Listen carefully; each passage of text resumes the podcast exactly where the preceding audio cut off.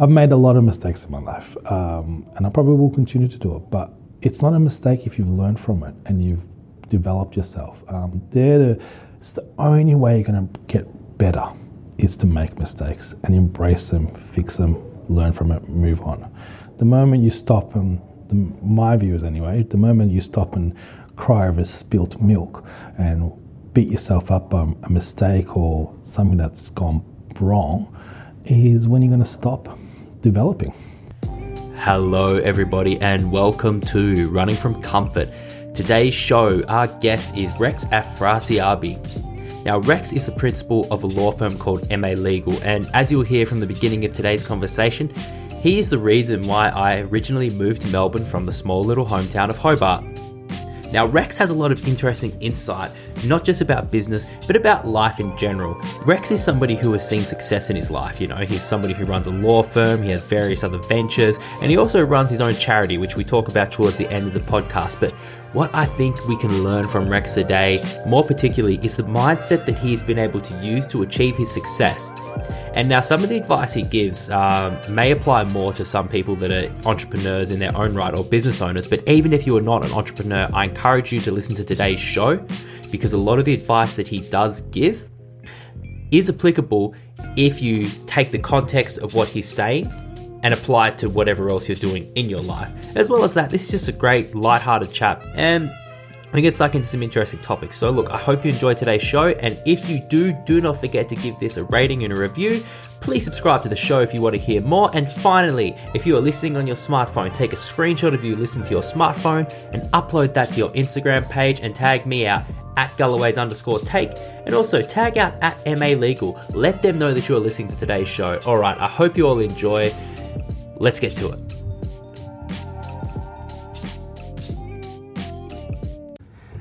Okay, and we are live. So, welcome to Running from Comfort. Today is a very special episode. I have the man who gave me the opportunity to move to Melbourne. He took me ah. out of my little quiet home in Hobart where I was sitting there living nice and comfortably, playing far too many video games, and brought me to the big city. So, Rex, welcome. How are we today? Um, well, I didn't realize I've done that for you. Hey, no, really. So, I mean, I'll just talk briefly because I don't want to talk too much about myself, but part of my mindset was coming out of law school was I wanted to be a lawyer in Hobart. I wanted to be close to my family, my friends. And I ruined that. no, no, no.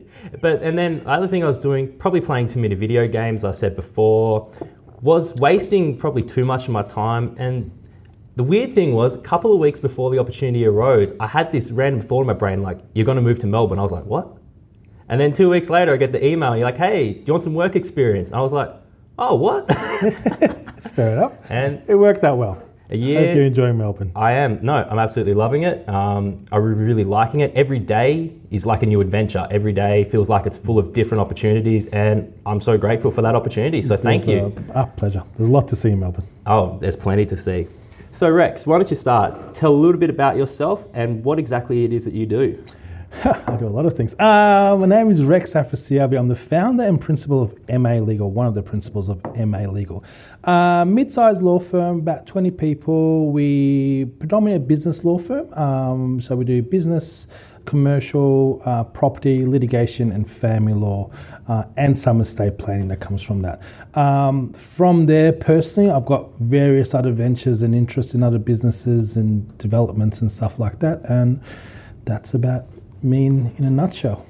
Yeah, and so tell us a little bit about your journey. So, because I believe when when did you start this law firm again? How old were you? Uh, the law firm is 10 years old. Um, prior to the law firm, I worked at various other law firms, um, small to mid sized law firms. Um, the last law firm I worked at was a firm in South Yarra great firm, great principal there. Uh, he represents three people in the BRW Rich 100 list, so it was really nice, boutique, very high end work. Uh, at the time, I was single. Um, they shared in the same building was a fashion company um, called Blur Optics. They do all the, I'm not sure if they still do them, um, but they used to do at that time all the optical sunglasses and optical designs, manufacture, and production for some of Australia's largest fashion brands, such as Sass & Bide, Seafolly, Akira, some other brands that they had.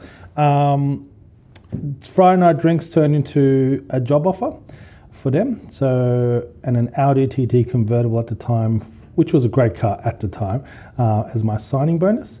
Um, Oh. yeah. So nice bonus. it was a good bonus. Um, so that started that journey. So I left law briefly and joined them as a general manager slash legal counsel. From there, we took over manufacturing, a lot of trips around the world for fashion shows and stuff. So um, both optical um, events, um, as exhibitions, as well as fashion exhibitions for Sass and for Biden, things like that. Great experience, um, great travel. Um, if you're single and you're going to all these events, it's, it's kind of fun as well. It burns you out to some extent though, because everyone says, "Oh, yeah, traveling is great for work, especially going to all these, you know, New York for Fashion Week or something like that." Sounds great, and it is. Um, but you go there, you land, you're jet lagged, you work long, long hours because during the day you're at exhibitions, at night you're at dinners, and then parties or whatever the case may be. Um, and then you're up again the next day, you do it again. Fly back to Melbourne, still jet lagged, and any work and emails you've had for the last week that you missed are still there for you when you get back, um, and you're just chasing your tail trying to catch up. And by the time you catch up, you're off again to another event. Um, Just quickly, um, was there anything you did in order to get yourself back in the working zone from that burnout? Um, you just keep pushing through.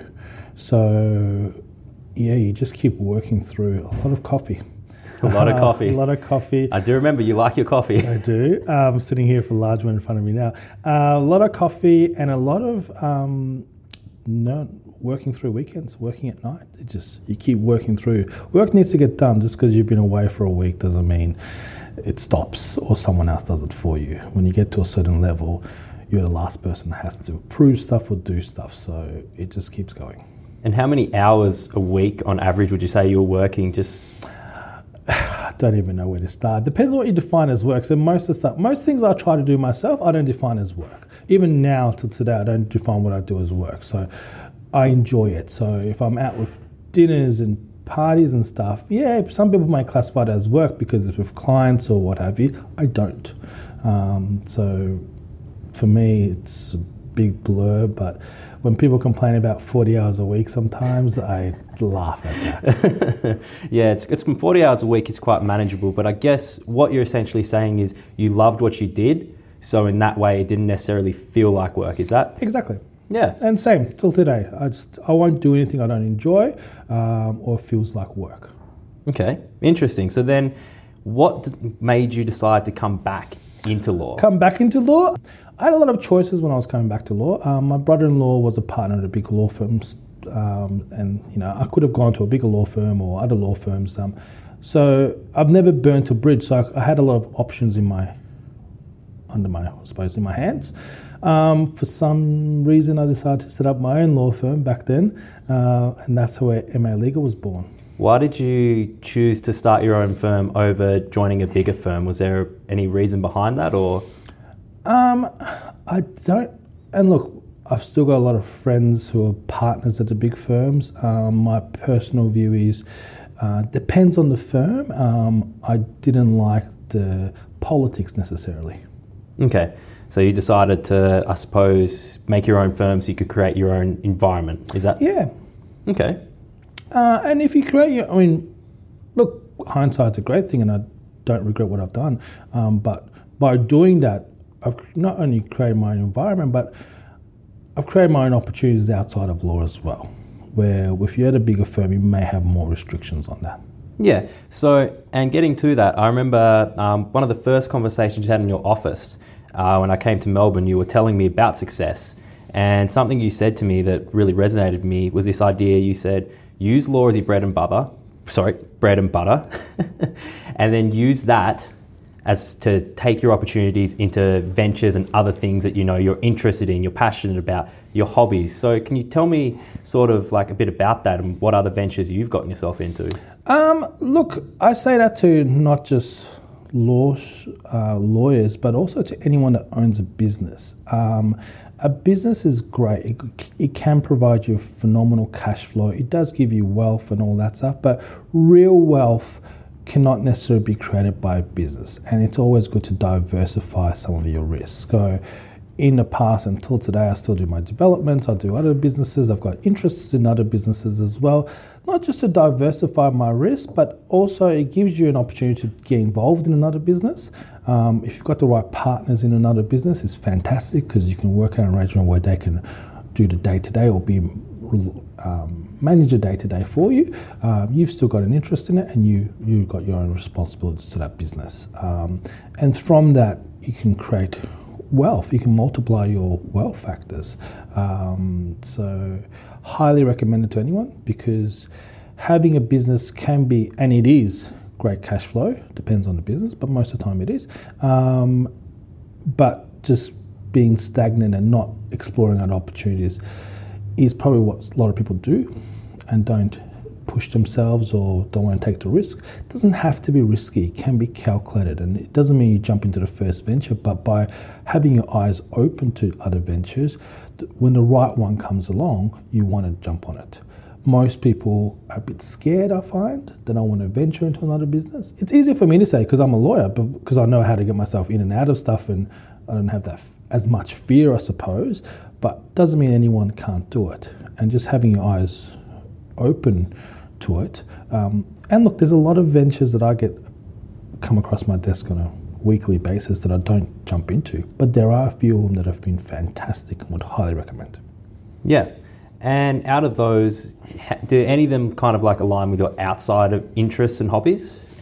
Uh, not really. My outside interests and hobbies requires, uh, I call it active meditation. So anything that blocks out the world for me. For me, that's racing motorcycles around a track or racing cars around a track, anything that goes fast or boxing. Um, and not just hitting pads, but like more sparring. If you're inside a ring with a guy and you're trying to hit each other, you kind of block out the world. or if you're going around and fill a Phillip Island at 200 kilometers an hour, you kind of block out the world because if you don't, you're going to hurt yourself pretty seriously. Okay, I don't know which one to ask you about first, but um, in terms of boxing, have you actually, um, so you said sparring, but have you actually taken part in a fight at an amateur level or pro level at all? Um, I've had three fights set up. Once I was, uh, tore a calf muscle, uh, others, the second one I had a child and pulled out. I was supposed to do one this year as well. It's, it's not ruled out, but um, it's, on, it's on my to do list, and I will do it. I just um, when life permits, I suppose. Yeah, and when because you've got to block out at least eight weeks of your life and just focus on that. Yeah. Just the fight, yeah. Yeah, training, running, the whole lot. Is there anything particular that uh, draws you to boxing, or? I've always been a, I suppose, martial arts fan and a boxing fan. In at the start of my martial arts journey, not that it's much of a journey, um, I did start wanting to do mixed martial arts, uh, and I was doing kickboxing, jiu-jitsu, and the like. Um, it was just too much to take in when you try to take all of it in. And jiu-jitsu by itself is so consuming and takes so long to develop any sort of skill set um, that I found boxing to be. I don't want to say easier because definitely not easier, but it's at least two hands and that's it, and some whilst you, you don't have legs and groundwork and things like that. Yeah. So there you go. If you ever stumble across Rex, he's not just a lawyer. So ah, don't cross hardly. him wrong. He can throw down. hardly, but there. and in terms, and when it comes to the racing, so you said you're driving around Phillip Islands at 200 kilometres an hour. How how frequently do you engage in the racing? I used to do it once a month, um, at least. Um, since the birth of my child, it's really diminished to about a few times a year now. Um, so I'm part of. So I do it both on motorcycles and on cars. I've got a specific track car that I use for that, um, and I've got. I I sold my. Um, still got motorcycles, but my track bike I did sell because a friend of mine late uh, last year was riding and a bird flew into his chest. He's my, he's my best friend actually, um, and he was flown into Alfred Hospital and this and that. So, as a result, all of us sold our dirt bike, uh, our road bikes, our track bikes, I suppose, our sports bikes. Still got a Harley, still got my dirt bikes and stuff, um, but at the moment, I don't have um, a race bike or a sports bike. Yeah. That being said, I've got um, I'm going to Philippines in a few weeks for a track day, but we're just going to hire one of their bikes. And this is with the friend who was in intensive care for a week. So he's so he's made a good recovery then. He's made a good recovery, uh, and he's now getting back on the bike, literally. Um, He was not letting anything stop him. That's that's great at least. yeah. so we're we've got a Phillip Island day um, penciled in for a few weeks. And is there anything in particular in terms of the racing? Is there something about that that you really enjoy? Is it something to do with? I think you said blocking out the world, or Active meditation. So it's you know you do it not just the the heart is pumping and but your mind is just in that moment. It's till you've tried it, you can't really experience it. Especially look, cars are great. Um, nothing beats being on a bike. Yeah, and I think uh, I've heard about this. Um, Rupert Sheldrake was on London Real's podcast. He was talking about how athletes get into like this zone of like meditation or like higher consciousness where it's like pure focus. So I think maybe that's kind of what you might be experiencing. Which yeah, I find that it's quite interesting. But yeah, so in terms of your career thus far. Um, what are some of the challenges or challenging moments you've had, and how have you been able to overcome those? The biggest challenges in anyone's career, especially as you get going, I suppose, to a higher level and you've got people to manage and uh, expectations to fill, um, is people themselves. Managing people is probably the difficult, most difficult challenge any business owner or manager has. Um, everyone is different. To find some, to find the right balance to motivate them, get them to work, and um, be productive is is the challenge. Yeah. So, in terms of that, did you already have the people skills in place, or did you find yourself developing those types of skills over time? Look, everyone's got their own management style, and I think that's from what they have in place. I don't think um, you can teach someone to, to perform in a certain way or act in a certain way. Inherently, they're going to have their own characteristics that's going to come out. So, if for any managers, I'd always say just follow your instinct, but put yourself in the other person's shoe as well. I mean, if you don't want to be treated like that, don't treat them like that. Yeah. So it's all about empathy at the end of the day, I suppose. It is. It is, and it's, it's about teamwork as well. Um, just because you're a manager does not mean um, you're a boss of anyone. In my opinion, I think it should be a level playing field. Just means you've got more responsibilities and you've got to clean up the mess if something goes wrong. Yeah. Um, one of the quotes I heard um, recently was talking about being a manager or a boss, and it was I think it was, it was Gary Vaynerchuk that said this. That's right. He said when you're in a position where you're managing people, it's not that you now have people working for you. Like let's you have 20 people working for you. It's you now work for 20 people. Would you agree with that statement or? Yeah, definitely, definitely. It is a team. Um, for anything to work properly, in my opinion anyway, has to be a team. People don't come to work because of wages or, I mean, yeah, that's underlying factor, I suppose, but they're, they're not going to be motivated because of money. And if you're, if you're, if you have your people there because of money, they're not the right people for you. Yeah. So in terms of that, I suppose what you're saying is money is not like a good motivation in like any sense. Would you say that or? Look, money is, I suppose, it's required. It's a lifestyle, um, but the motivation for for myself has never been money. Um, if if my view is that if you focus on money, don't do it. Um, you know, there's got to be a passion, and money does not bring you passion. Yeah. And in terms of passion, what is it that you're that makes you passionate about law or what you do in the legal industry? What The legal industry is fantastic if you want to help people. It, it is also look. There's various law firms that do various things, uh, and I know a number of other principals that wouldn't necessarily agree with me. But genuinely, I do what I do, and I love what I do because I genuinely feel like I help people. Um, you know, when anyone comes to our office, they've got a not a problem, but an issue, a matter, and our our way is to get to a solution in the most cost-effective way for them. Um, and if you do that, they're going to be so happy that they'll always come back and they'll send their friends. And the moment you stop doing that, when you stop, when you say, "Look, let's focus on myself, not the client," I think that's when you're going to lose. Yeah. So for you, winning is all about helping the person, helping your client. Yeah, it's the most rewarding thing in the world, though. Yeah. When someone's very happy for your result and thanks you and so grateful, nothing beats that. No, nothing does. And I suppose like I would, and I'd agree with you in the sense that when I first set out to study law, um, part of my motivation was, okay, I want to use whatever I think my skills are in a way that I can help other people. So that's what sent me on that path myself. So Mm. yeah, and it definitely is an industry where I think you can help people. I think sometimes lawyers maybe get slightly a bit of a bad reputation, or it's all about money. Or Sometimes it's deserved. You, we know, I know a few lawyers that deserve that reputation and then make make the rest of the industry look bad too. Yeah. Okay. So looking back on your career, um, I think you've maybe already addressed this, but I just want to make it clear.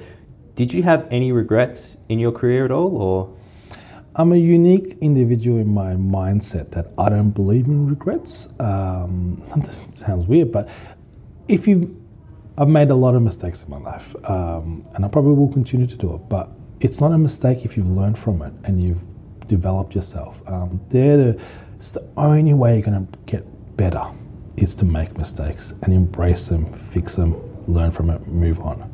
The moment you stop and the, my view is anyway, the moment you stop and cry over spilt milk and beat yourself up on a mistake or something that's gone wrong is when you're going to stop developing.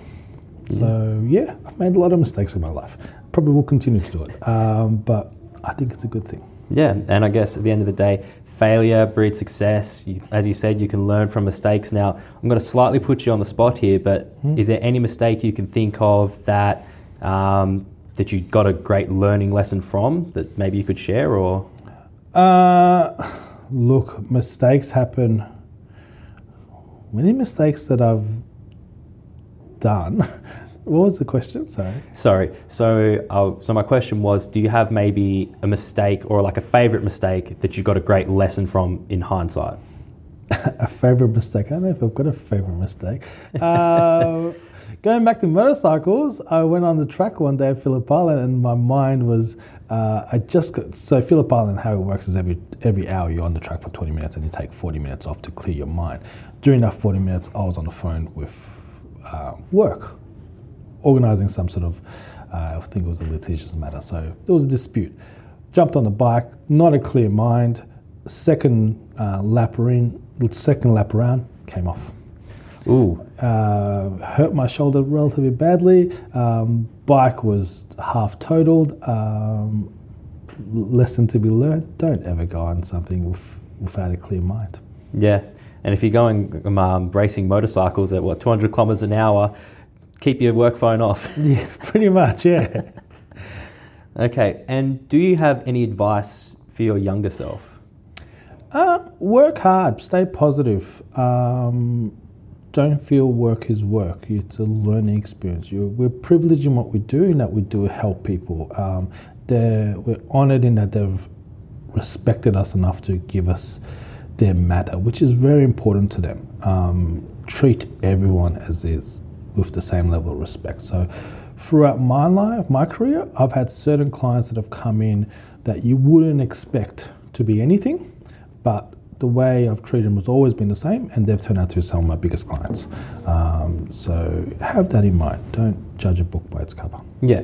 So always treat everybody with an equal amount of respect. And um, another question I wanted to ask you as a follow up from that was you said to always stay positive. Is there anything you do in particular to keep a positive mindset? Or, you know, if you're having a bad day, is there anything you do to rejig your mindset at all? Or, Um, uh, look, I'm relatively active. Um, the only times I get myself not down, but if I'm not so positive, is if I haven't been to the gym for a week or if I haven't done my boxing or something like that. So I would say if you stay active in your in your personal life, as in with some workouts and stuff, your you should the positiveness should stay in. Yeah, and I definitely agree with that. Um, I always find weeks where I I'm see you at the gym all the time. Yeah, yeah, um, yeah. That's funny you say that because I generally find in my weeks when I do feel like I'm down, I'm like, hang on a second, I haven't been to the gym in like three days. Like, let's go smash a workout. And afterwards, you'd be amazed how positive you feel. yeah. So like, I, one of my methods was because I had a, I'd- I've had a few times in my life where I've maybe had some down times, and ways I picked myself back up from those was I always had this mindset: do something today that'll make tomorrow a better day. And exercise is something you can always do to guarantee that. It really is, and no matter what time you go, and I think I often go very late at nights because by the time I finish everything I do, I'm normally at the gym at ten, sometimes eleven, sometimes even past midnight before I um, get to bed. I'm, I try to get my workout in every day, um, and I see you there sometimes at nine or ten o'clock.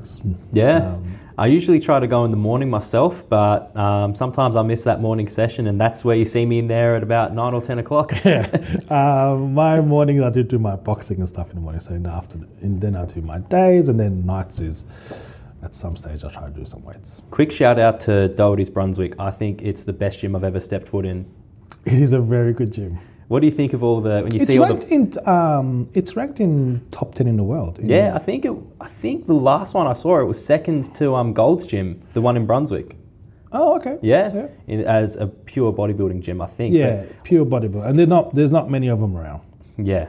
What I love about it when you walk in there and you see all the bodybuilders on the wall, and if you ever want motivation for one more rep, you just look up and it's like, oh yeah, that guy works his fucking tail off every day. So And even the, the some of the people that go there just jacked. did, did you catch any of the? Did you see any of the pros around when they had the Arnold going yeah, on? they did. It was. I found it humorous because when you go there, they had a like. I'm not sure if you saw it, but some of them had a whole camera crew around them filming Mm. them whilst they're having a workout, and uh, it was a bit humorous. Yeah. And some of the girls that go there take they take more time taking selfies in the mirror than they do a workout. It's it's all for the Instagram brand building. it is. Uh, it's a good gym though. Yeah, I saw um, Flex Wheeler and Roelly Winklaar just standing in the corner. They were kind of secluded as well, just Yeah. munching down chicken and rice. I was like, damn, they were big. When you see them in person, like, you know, you see them on stage, you think they're big, but when you see them in person, It's yeah, amazing how much time and effort's gone in there.